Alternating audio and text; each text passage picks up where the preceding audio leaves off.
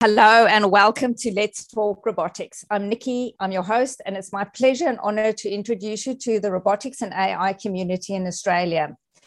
In the coming weeks, I will be acknowledging the premier, principal and lead partners of the Women in AI 2023 Awards, which will be held on Friday, 16 June at the Art Gallery of New South Wales.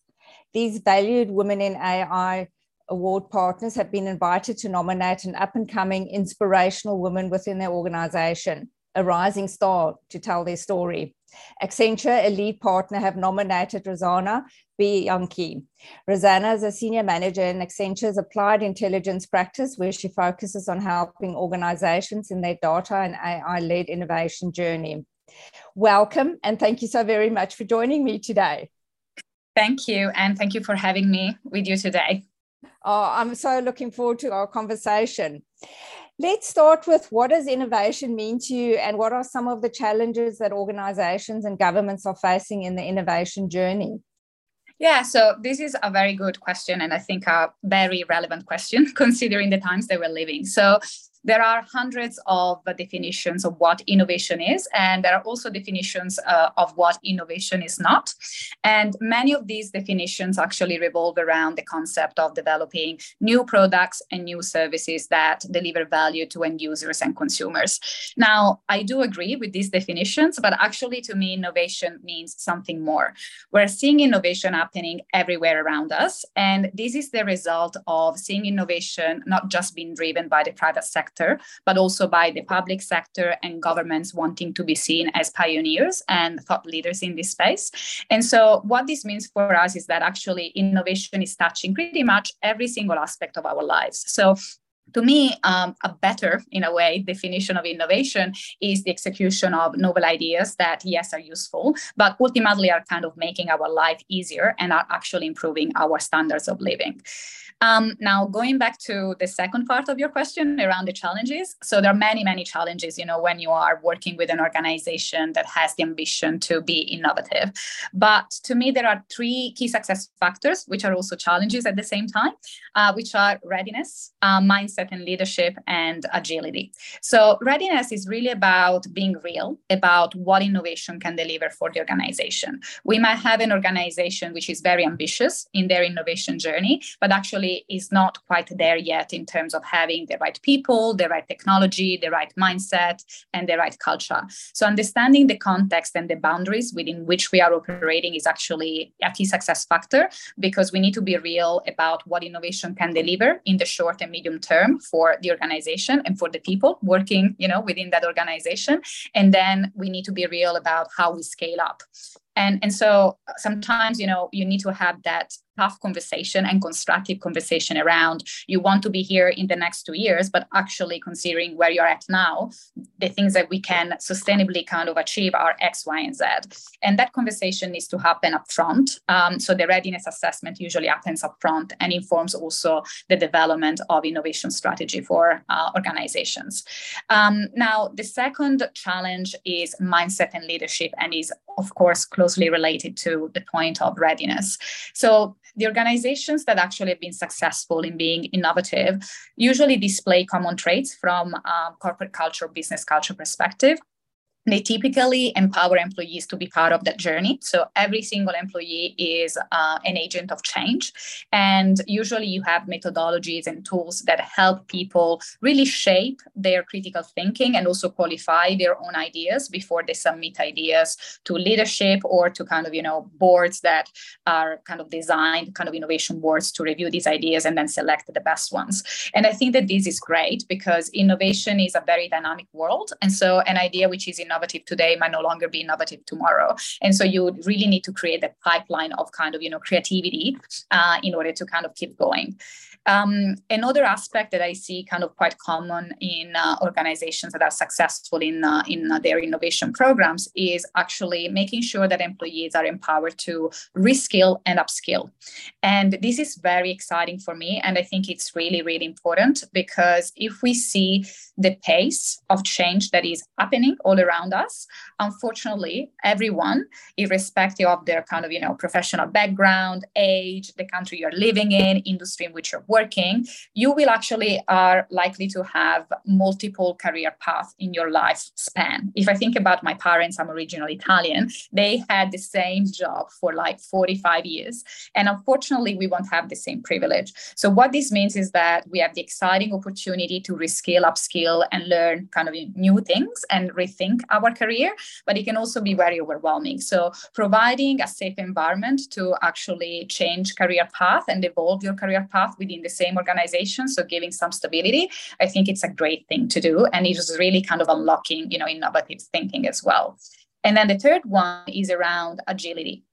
Now, if we think about, for example, generative AI, we weren't kind of talking about generative AI, to the same extent we're talking about it today. And so if you think about an innovation strategy where you have innovation programs that are kind of set for the next, let's say, 3 to 5 years, and then you have generative AI all of a sudden becoming mainstream, unless you are an organization that could already see the trend coming up and becoming, mainstream in the short term, you actually need to have the agility to kind of reshuffle, in a way, your priorities and also redirect investment in research and development, for example, and experimentation. And in this current business environment where we're just coming out of COVID in the post-pandemic kind of period, and then we have a global recession, unfortunately, at our doorsteps, having that mindset and that agility is not easy. And on top of this, I think we also need to have brave leadership, because the return on investment on innovation projects, unfortunately, does not always align with the timeline that a business has to be profitable and to be disruptive and to be competitive. Right? So we need to acknowledge that we need to create a safe environment where people and experiments can fail and where we are actually kind of trusting the process and we're not giving up as soon as an innovation kind of experimentation is not actually delivering, the expected outcome and results. So acknowledging that the return on investment has a slightly different timeline and having future thinkers, people that can see through the noise, of the now is absolutely important to be successful as well. I'm picking up on your remark about your parents having a career that spanned 45 years and, generally went to university, you stayed probably at one company. I mean, I know I've got a friend that's in his 70s and stayed at one company his whole life, which today I just look at it in absolute amazement. Do you think there's a sense of stress and an anxiety in workers today, just in terms, I was just looking at just following some AI things like we're going to be replaced and, you better know what you're doing and you better adopt it. Added to that, work burnout. I mean, I'm not painting a really good picture of what we're all experiencing at the moment, but that is actually a little bit relevant. What do you think about that? Yeah, it is definitely not in our DNA to experience, so much change in such a short period of time. And one of the kind of philosophers that I really, really kind of like and thinkers in this space is Yuval Harari. And he made very clear that, changing this career path so often and living in a world of uncertainty is actually putting a lot of stress on us, and it's not inherently something that we're good at managing as humans. This being said, I think it's in a way unavoidable. And so that's why I think, that organizations need to be more agile. They need to be able to see talent, the potential of people to learn and reskill and upskill rather than just looking at people that have been working in the same space for X number of years and therefore can kind of, deliver in their current role, because their current role might no longer be existing in 1 or 2 years' time, right? So I think we need to change, the way we look at talent, the way we actually think about career in the context of the same organization, and really kind of helping people, empowering people to embrace change rather than being kind of afraid of change. And it's not an easy process, but I think that if we're all open, to learn then and to change, then it would be much easier for everyone. I agree. And I think even companies such as SEEK, when you apply for a job there, they actually ask you a whole lot of different questions, not just for the role that you're applying, because they can cross-match you to something that you wouldn't even have thought that you were, you could have done something like that, but they can recognize your skills and your attributes that you bring into the position. Yeah, and that comes also, I think, to with the point of mentoring, right? It is really important to make sure that people have a sounding board and people that can, in a way, from distance, look at your journey, your potential, your skills, and give you the confidence to be out there and in the job market or in the same organization where you have been kind of working in for X number of years and kind of, you know, be comfortable in trying something new. So I think that mentoring goes hand in hand with kind of, you know, these kind of anxiety around change, because I think it's helping a lot of people navigating, you know, these uncertainties. So your current role is responsible AI lead at ANZ. Can you tell us a little bit what your job involves? Yeah, so I'll start with like just bringing a little bit of clarity around what responsible AI is. And the first thing that I actually would like to call out is that responsible artificial intelligence is a concept and an area that goes hand in hand with the concept of responsible innovation. And this is because a lot of the innovation that is happening around us is fueled, you know, is driven, enabled, or informed by artificial intelligence. And so we can't have responsible innovation, i.e. innovation that is delivering, you know, benefits to everyone and is making our life easier, as I was kind of, you know, saying before, if the building blocks of that innovation process, including, you know, data and artificial intelligence, are not responsible. Now, we don't have a unified kind of position on what responsible artificial intelligence is. And from a policymaking perspective, this is part of the challenge because we often don't speak the same language, but we kind of often speak a similar language. And in my view, and this is also reflected, you know, in the work that I do with our clients, responsible AI is about embedding ethical and environmental considerations throughout the artificial intelligence lifecycle, from defining the AI strategy to training a model and then kind of, you know, monitoring the outcome of AI models, because we are actually dealing with a sort of living model, right? So the outcome and the decisions that are produced today by that model are likely to change and evolve and hopefully become more accurate and basically better as the model learns from the real life and the data that is fed and the feedback that is provided. So I think the debate around responsible innovation is becoming more front and center in Australia. And it was about time, to be honest, because we are lagging a little bit behind compared to the European Union and European countries and the US. And I think now we are acknowledging that artificial intelligence is not just a mean to an end. And in business context, usually this kind of end, the ultimate goal is to be more profitable and or to kind of achieve cost optimization, for example. But we're actually dealing with a technology that might be applied in the private sector. Let's take generative AI, but actually has the potential to be extremely pervasive and to disrupt entire industries and to become very quickly part of our day-to-day lives. And so just to give you a couple of examples of how pervasive AI is, we're seeing AI, for example, being experimented in the legal system, where lawyers and even judges are actually using AI models to assist with the analysis of legal documentation, producing legal reports, but also assisting with the decision-making process in the context of trials. And so on one end, we might be very excited about this development because this means that we are actually shortening, you know, the duration of trials, which is something which is important, I guess, to people involved. But at the same time, we need to make sure that the models that we're using are fit for purpose. They're being designed and trained on data which is not unfairly biased and is not actually exacerbating the unfair practices that we're seeing in society. And on top of this, we also need to make sure that the human in the loop, in this case, you know, lawyers and judges, are equipped with the right understanding of this technology to be able to challenge the output if they're not comfortable with it. Because we are told this kind of story that AI is way smarter than us, is way more productive than us. And so the tendency that I see now is that we're kind of taking a step back and we're kind of going, I trust the system, I trust AI blindly, which is part of the problem because we need to be able to actually hold AI accountable in a way. And so we need to actually understand how the systems work and be being equipped with the right methodologies and kind of processes and also technology to be able to challenge, you know, the outcome of the system and making sure that we are comfortable with it. Another example that we are seeing is in education. And for example, in the UK, we've seen universities experimenting with using models to score exams. And there has been a lot of pushback from students, as you can imagine. And in the Netherlands, which is a very entrepreneurial, very innovative country, actually, fairly recently, we've seen two scandals in the public sector, where in one case, an AI algorithm was being used to assess the risk of committing welfare fraud.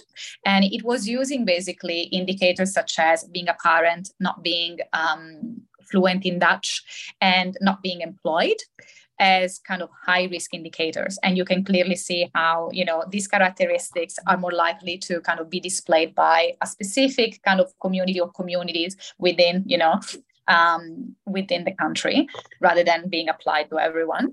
And the other scandal that was actually a nationwide scandal, and there was a lot of kind of coverage by the media, was related to 20,000 families that were wrongly accused by an AI model of actually committing child care benefit fraud. So you can imagine the level of distress and anxiety of these 20,000 families that have been wrongly accused by AI. And we need to be very wary, you know, of what AI means in the context of decision making, especially in government and kind of in the public sector. And last but not least, which I think is relevant also to the point that we were discussing before around how the job market and kind of, you know, the work environment is changing, is the use of AI to monitor productivity, to screen CVs. And we've seen cases where, for example, AI models were biased and they were discriminating against women. And so, although I'm very excited about AI, I'm a big fan of AI, I think we cannot make the most out of this technology unless we recognize that things can go wrong and we actually prevent things from going wrong. And so responsible AI is really about working with organizations to answer questions such as, how do we risk assess AI? Because the ethics of AI is very contextual to the application. So you may have some internal applications of AI, for example, within, you know, the operations of an organization, which don't really touch on people. And in that case, the ethics is kind of less, I wouldn't say it's less important, but is less, there is less risk of kind of, you know, being unethical than having an application of AI that is customer facing, is using customer data or your employee data, and is ultimately defining, you know, the risk score, for example, to apply for a mortgage. So having clear in mind that we also need to be smart, because we shouldn't jeopardize innovation, is really important. So we need to be able to risk assess the use cases and the experiments that we're doing with AI. So part of responsible AI is actually being very pragmatic and developing that risk assessment methodology so that we can have more governance and more control and more discipline for those applications that are riskier, but less control and more agility for those applications that are kind of, you know, less risky from an ethical standpoint. Then there is a question around accountability, because the AI value chain is incredibly complex, right? So understanding who is accountable if things go wrong is very challenging. We usually have also third parties that are involved in that value chain, and they have their proprietary IP and models. So they're not kind of willing to share these, of course. And so it's really, really challenging to kind of create a sort of AI value chain, which is fully transparent, where we fully understand how the model has been designed, how it works, what type of data it's using, what is the logic that it's being followed. And therefore, we're able also to kind of identify who's accountable if things go wrong, because we have clarity of that sort of supply chain. And so we can clearly pinpoint where kind of mistakes have happened. And then the last point is around kind of, you know, bias and being fair. These systems produce effects at scale, for example, in the case of the 20,000 families being impacted, right? So we might have the case of a human committing the same type of mistake, but probably it wouldn't have affected 20,000 people. So we need to make sure that the data and the outcome of AI is not unfairly biased and is not kind of representing the inherent kind of discrimination and unfortunately inequalities that we have in our society. And this is a mix of governance, of regulation, but also of technology, because we are kind of churning so much data at the moment that a human eye cannot see through the data and identify whether there is something wrong and whether the data is accurate. So in a way, we also need technology to audit and control technology, which is an interesting concept. So all these kind of questions and kind of topics, you know, fall under the umbrella of responsible AI. And I just wanted to touch on one last thing, which is often overlooked, which is around the sustainability of AI, because I always say, we focus on the socioeconomic impact of AI, and it's absolutely critical, but we don't have socioeconomic systems if we don't have the environment, right? And so there is a cost associated with AI from an environmental perspective. And it is estimated that the ICT sector is actually producing between 1.8 and 3.7% of the global emissions. And that's okay if we make sure that the benefits that we're actually gaining from AI for our society, for our economic system, but also for the environment, because there are many applications now around AI for climate. So AI, which is kind of, you know, designed to actually reduce the carbon footprint that we're having on our environment, is actually kind of offsetting the cost that we're paying. And this applies not just to AI, but also to other emerging technologies such as blockchain. And this leads me to generative AI. Just to give you an interesting kind of fact or example, when ChatGPT-3 was being trained, it produced 500 metric tons of carbon dioxide. And this was just to train the model. And just to put it into perspective, us as individuals, like one person produces 5 tons of carbon dioxide annually. So yes, we are all excited. We want to push out innovation, but let's make sure that we also understand what's the environmental cost and what are actually the use cases from an environmental and sustainability perspective where we can use AI so that we can actually offset, you know, and find the right balance. So I think this is kind of, you know, an area of responsible AI, which is emerging, but it's not mainstream yet in the dialogue around responsible AI. And I would like to see more people actually bringing up this point. You work with startups, and just because I'm South African, I'm going down the South African route, but you've worked in many other countries. Tell us a little bit what you did in South Africa. Oh, it was like one of the best times of my life. You are South African. So I went to South Africa in 2016. And this was part of a leadership development program that basically was providing the opportunity to consultants to spend a couple of months with startups in emerging markets. And I happened to be lucky enough to be kind of, you know, placed in South Africa and specifically in Cape Town, which is a beautiful city. And at that time, I was working with a very successful startup that is now operating in the UK and in the US as well, and is also kind of collaborating with Accenture.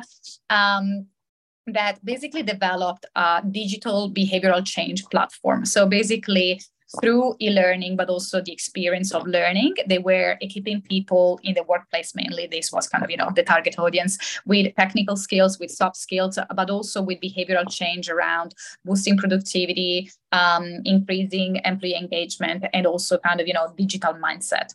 And it was really interesting because when I joined as part of the team, you know, I had a risk and compliance background. This is like the first part of my career, the first kind of leap.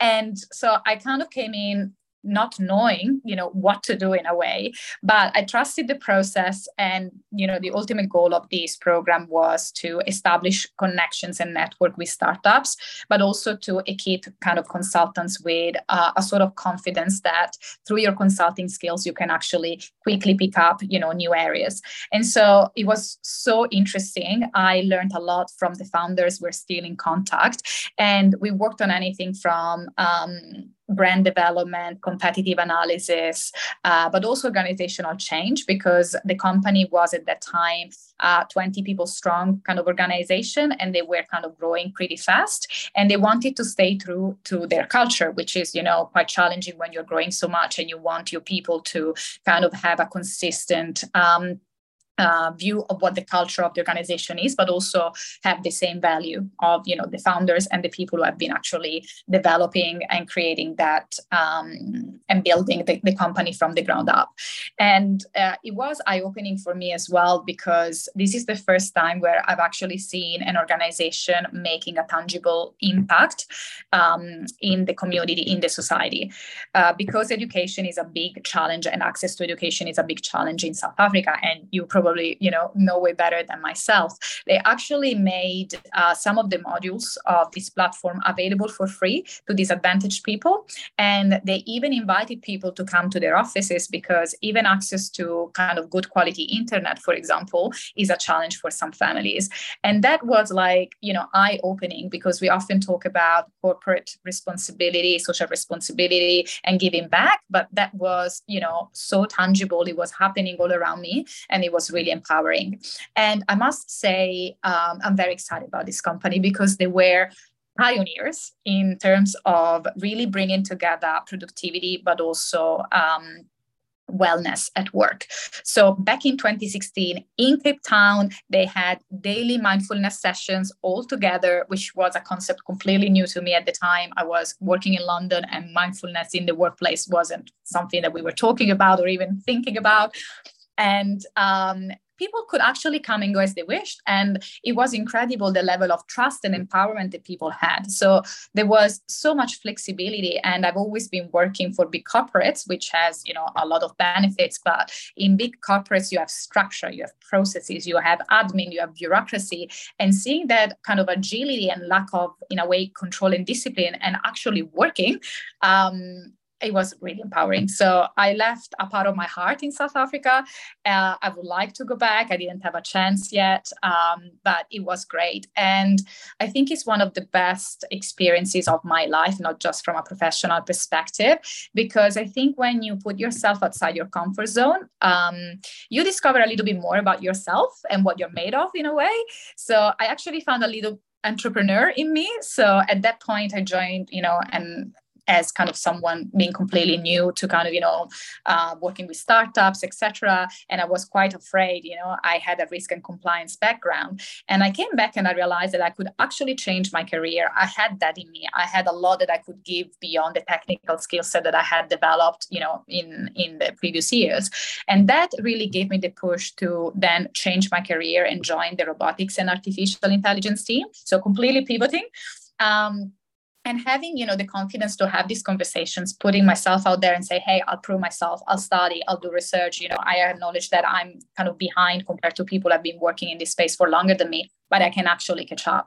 And I'm also a little bit competitive. So, you know, it was good. It was really, really good what I took out of it. And my kind of suggestion to anyone listening to our conversation today is, if you have an opportunity to try something new, then just go for it. Because even if you're afraid and you are kind of, you know, concerned that you might fail, even if you fail, whatever failure means to you, you're learning something about yourself, and you're just kind of, you know, having different experiences in your life, and they will all enrich you.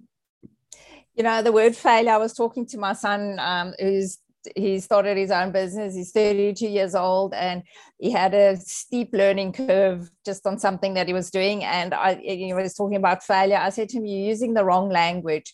This is a learning opportunity. Anything that you've learned from. Failure to me is something that you've gone through. It has a negative impact, and you couldn't take anything positive out of it. And I always look at something that you, whether it's his job or any job or anything that you do, whether you haven't planned to be at a meeting on time, or, you know, you just think, oh, that was a bit of a stuff up. Really sit down and analyze, what could I be doing better here? Whether it's leaving 30 minutes earlier because you just don't know with traffic or whatever the case may be, but it puts a completely different spin on it, and your brain processes it differently. Yeah, no, absolutely. You know, they always say there are many, many failures before you get to the success phase or kind of point of your life, whatever that is. So yeah, I think embracing failure is really important. Yeah. I like the company 2016. They sound as though they were practicing for COVID. Lots of trust. You can work from home. You can come and go as you like. You are passionate about accelerating women's careers in STEM. Tell us a little bit why you're so passionate about this. Yeah, so actually one of the takeaways from my experience in Cape Town was also that no matter what you do, you can always give back to the community in different ways. And so I was quite determined to, pick a cause that was kind of close to my heart and then give back some of my time. And I spent quite a bit of time thinking about where can I actually make an impact, even if it's at a small scale. And I found that D&I, so diversity and inclusiveness in STEM, is actually very close to me. One, because I'm one of the D&I kind of I represent in a way, one of the pillars of D&I.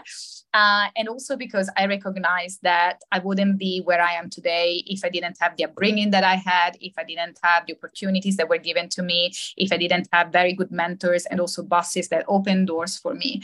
And so, yes, I made it, in a way, because I was determined and driven, but also because I had a network around me really supporting me. And so I recognize that the same opportunity and the same privilege is not actually readily available to everyone, and especially in developing countries. So when I came across this initiative, which is called Girls in AI, I was like, yeah, I'll jump in. I want to help. So Girls in AI is basically designed to demystify AI for young girls in developing countries, although they have chapters everywhere around the world. And I was asked to be on the judging panel of a hackathon day for girls living in Pakistan. So very kind of, specific environment, very different from, what we know living in Western countries. And it was eye-opening. So basically the whole day consists of grouping these kind of, students in different kind of teams. They have a problem that they need to solve, and the problem is associated with sustainable development goals. So a very relevant problem. And they have to come up with an innovative idea and explain how they would use AI to actually kind of bring that idea to life and execute on that idea. And then there is a judging panel that basically listens to these teams pitching and then kind of scores different teams, and the winning team then is kind of, part of a broader competition within the Girls in AI initiative. And ultimately, the winning idea will be then taken to the next step in terms of development, which is great. And usually you are kind of speaking to girls who are very young, like 10 to 16 years old. And if I think about what were the most pressing issues in my mind at their age, I wasn't really thinking about sustainable development goals.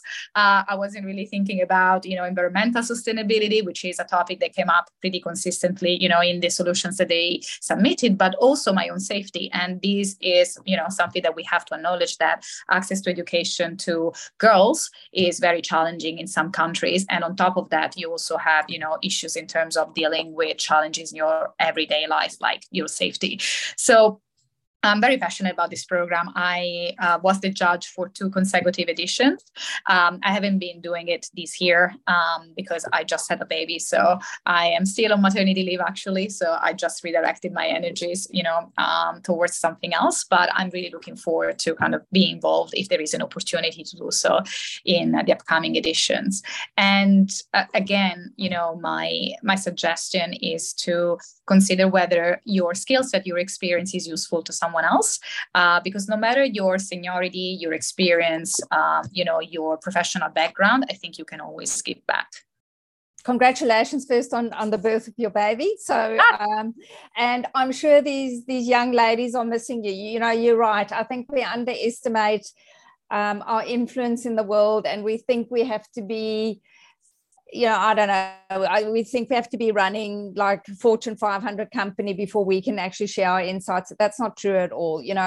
Someone, if you're prepared to tell your story and maybe just share some experiences, even if it resonates with only 1 or 2 women, men, anyone in the audience, I think it's been a positive impact. Yeah, no, absolutely. So you also have an interest in helping women navigate the opportunities and challenges associated with climate change, which we've touched on, and collaborating with broader ecosystems such as accelerators, startups, and non-for-profits on climate tech and tech for good projects. I was reading that climate change particularly impacts women negatively, and it's also related to anxiety and depression. What are your thoughts on this?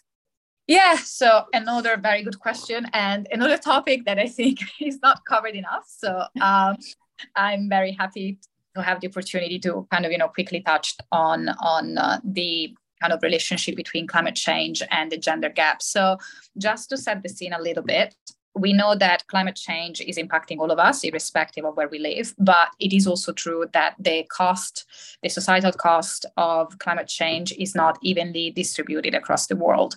For example, it is estimated that between 1850 and 2011, the developing world, so developing countries, have contributed to 21% of global emissions, but they've actually paid nearly 80% of the socioeconomic costs of climate change.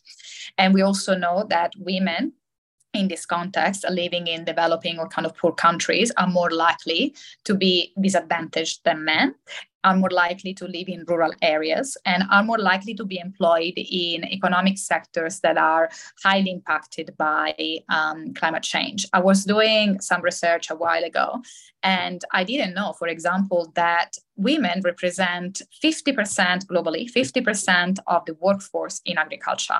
And if you take China, they represent 70%. So if you think about extreme climate events, it is clear that if you have an extreme climate event in China, 70% of women are likely to be impacted and not having a job, not having, you know, a house, and then kind of, you know, not having also a way of coming out of that kind of, you know, situation of emergency and distress. The other thing that we need to consider, and this is also related to the challenge that we have around diversity and inclusiveness in STEM, is that a lot of the solutioning around climate change is now involving innovation, and innovation is partly powered and enabled by AI. And so if we don't have a good representation of women in the STEM kind of arena, then it is very difficult to design solutions that account also for the needs of every single type of community and every single type of person that we have in our society. And so it is kind of, you know, very interesting to see how these topics actually come together, because we're dealing with very complex problems.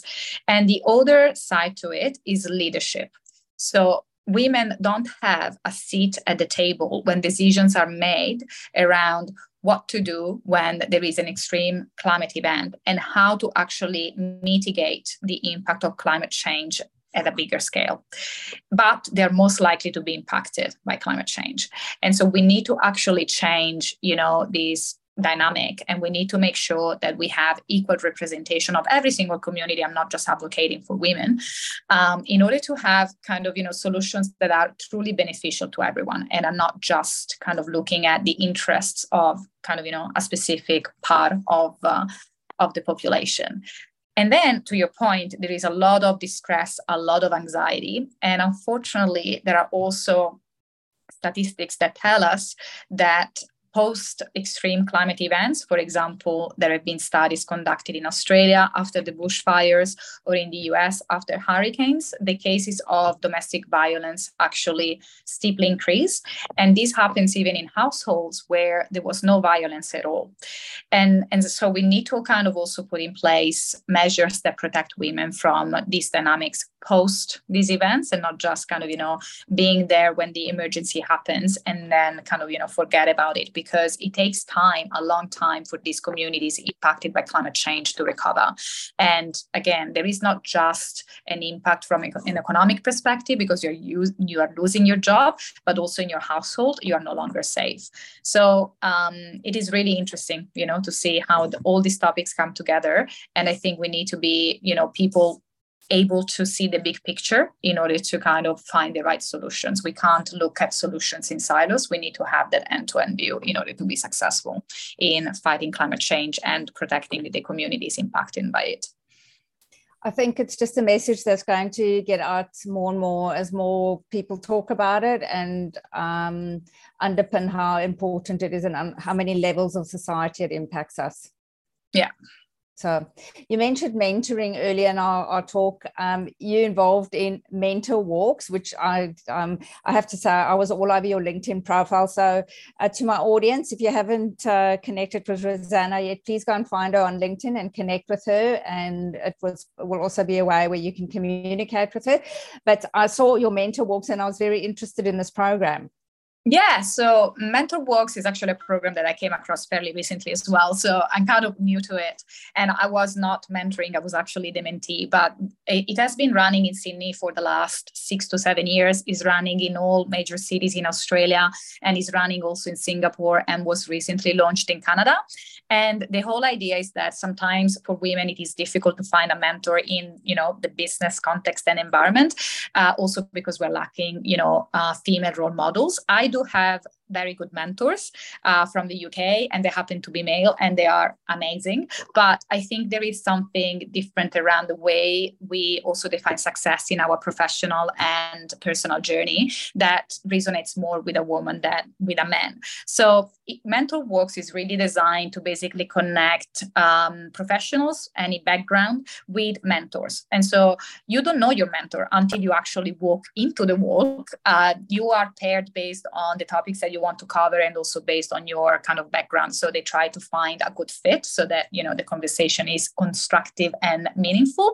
And the whole idea is that because you're actually opening up to someone that you don't know and you haven't met before, the environment that they create is kind of safe. You meet at the steps of the Opera House here in Sydney, which is kind of, you know, amazing, amazing view. And you start your day. It's usually on Fridays at 7:10 in the morning, you know, just walking around the Botanic Gardens. Again, beautiful setting. And usually you have a walk for 1.5 hours, and then you can continue your day going back to work or going back to, you know, whatever you're doing on that Friday. And I found that kind of opening up to someone that didn't know me was actually very powerful, because I had to, in a way, put kind of structure around my thoughts, right? And it was really interesting also to talk to someone who had such a different kind of story, or was kind of, you know, working in an industry that was completely different from mine. And so I left the walk feeling, you know, energized, feeling driven, feeling refreshed as well. And I actually signed up in September for another walk. So you can basically do just one walk. You can do it on a regular time, on a regular basis, and basically, you know, you're likely to be paired with different mentors every time that you walk and talk. And it's great. And on top of it, you walk and talk also with another person. So you're not just opening up to the mentor, but also to another mentee. And it's nice, you know, the conversation flows, you are put at ease, and it's a very safe environment to kind of, you know, share your views and concerns, challenges, or even just having a kind of, you know, general conversation around where you're at in your career, and just kind of listening to different types of experiences. So again, if you feel stuck in your career, if you feel like you need a sounding board, and you also want to connect with other people, then, you know, MentorWorks is probably one of the best initiatives that you can look at, because then you can also spend some time after the walk talking to the other women who have been kind of walking and talking with other mentors. So it's not just about developing your network and connecting with the mentor and the other person walking with you, but also kind of meeting other people, you know, doing exactly the same thing. And it's nice, you know, it's a very nice and friendly environment as well.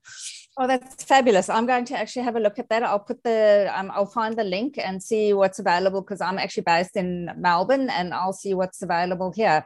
And to any ladies, I'm assuming it's predominantly geared towards ladies, this particular one.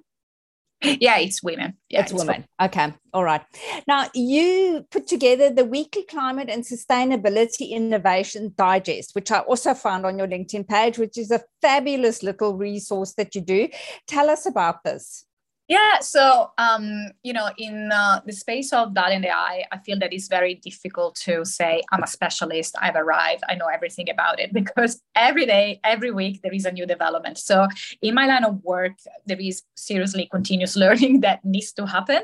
And I kind of, enjoy that part of my work as well. So I actually spend quite a bit of time reading research papers, reading articles from trusted sources.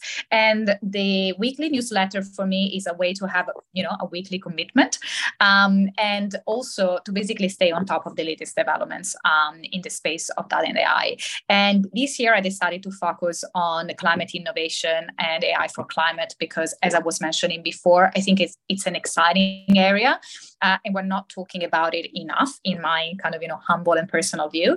And so I just kind of thought that pushing out content is actually a way of just kind of sharing awareness about these topics, making people energized and excited about it. And, if even one person reads it and then kind of, on the back of that has more enthusiasm and interest in AI, then kind of, I have achieved my goals. This being said, it's a collection of what I feel is the best of content out there. So I really need to be grateful to the journalists and, academics that are actually pushing out this content and are really, the smart kind of brains and minds behind the newsletter, because without these resources, it would be impossible to then be able to kind of, distill it down to a newsletter and a post on LinkedIn.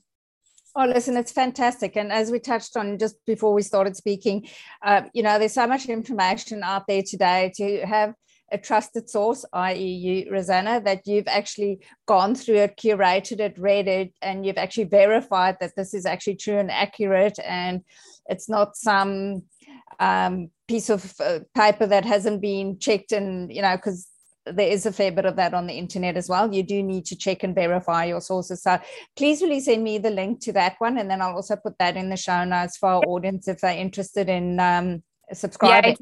Yeah, it's actually a post from my profile. So if you are connected with me on LinkedIn or you're following me, then it will come up automatically as we push out new content. Perfect. Another reason to join Rossana's LinkedIn followers there. Now, Accenture is a lead partner for the Women in AI. Obviously, this is hugely exciting, but why do you think this is so important? I think we are in desperate need of good role models and inspiring good models in the AI community in general, and then in, the Women in AI community. And so I was at the first gala, at the first kind of awards ceremony. And I kind of just left that night feeling so energized. I left with some contacts and, these contacts then became friends as well, part of my network. And beyond, the personal aspect to it, there is also like again, a continuous learning opportunity there, because you listen to the amazing work that these entrepreneurs have done. And so you actually appreciate, how AI can be a game changer in so many different industries. And so you actually learn a lot through listening to their journey and what they have been kind of, achieving. I feel that we're not just celebrating women. I don't like the rhetoric around women being victims and kind of, creating like a small community where we celebrate ourselves. I think these people, they are amazing, they're entrepreneurs, they're innovators, they are leaders with the right mindset, with the right courage to achieve what they want to achieve, and also to make an impact. It's often the ideas that are put forward and then kind of ultimately are shortlisted are applications of AI that are not just kind of, experimented in the business context, but actually have a they have an impact on the broader community in a positive way. So it is truly inspiring and it's a great event. So I'm a big fan of it. I'm a big supporter of it. And I'm very excited to also be part of the gala this year. So it's great. But I think for the community, and these, Andra might not be kind of, happy about this, but I think the ultimate goal for us is to get to a point where we don't need a Women in AI awards. We just need, leaders in AI awards. And that means that we would have reached that kind of, D&I and kind of, truly diverse and inclusive community in the AI space. So that is my ultimate goal as, a professional. And if I can help in that journey, then, more than happy to. Yeah. Rossana, I'm mindful of your time and you've got a little baby that you are looking after. Any closing thoughts that you'd like to leave our audience with? Yeah, I think, to me, there are three things that probably I would like to share. So the first one is never stop learning. You know, we live in a world where we have to learn new things. And so if we are actually open to continuous learning, that is actually, you know, beneficial, because we are kind of in a way navigating uncertainty with a positive mindset and actually with curiosity. The second one would be never stop challenging the status quo. You know, in my world, I challenge myself, the status quo, because I can be a little bit rigid sometimes in actually changing my career path. So don't be afraid of actually presenting new ideas, thinking differently about the journey that you want to be on, or kind of, you know, just make new experiences, because that is your life. And, you know, we need to make the most out of the time that we're spending at work as well. So just kind of don't kind of be afraid of challenge and asking, you know, challenging questions. And then the third one would be to be brave, right? To be brave with your life and to be brave with your career. So just navigate change, make the most out of it, and you will be fine. Thank you so much. You've inspired me. While you're talking, I'm thinking of a couple of things that I was sort of a little bit on the fence about, and I will be brave and I'll be doing my stuff. So thank you very much for your insights and your time. Pleasure. Thank you so much, Nikki. To our audience, I hope you've enjoyed this episode as much as I have and Rossana has. Rossana, just in closing, just besides LinkedIn, is there anywhere else that they can reach you? Yeah, usually it's LinkedIn. I'm very kind of responsive. So feel free to message me, to add me. You know, I'm happy to connect with people. So it's probably the easiest way to connect with me. Fabulous. Thank you so much. You have the invitation there, my audience. Please do it. Reach out and ask questions. She would love to hear from you. I hope you're well wherever you are in the world, and have a great day. And I look forward to your company again next week.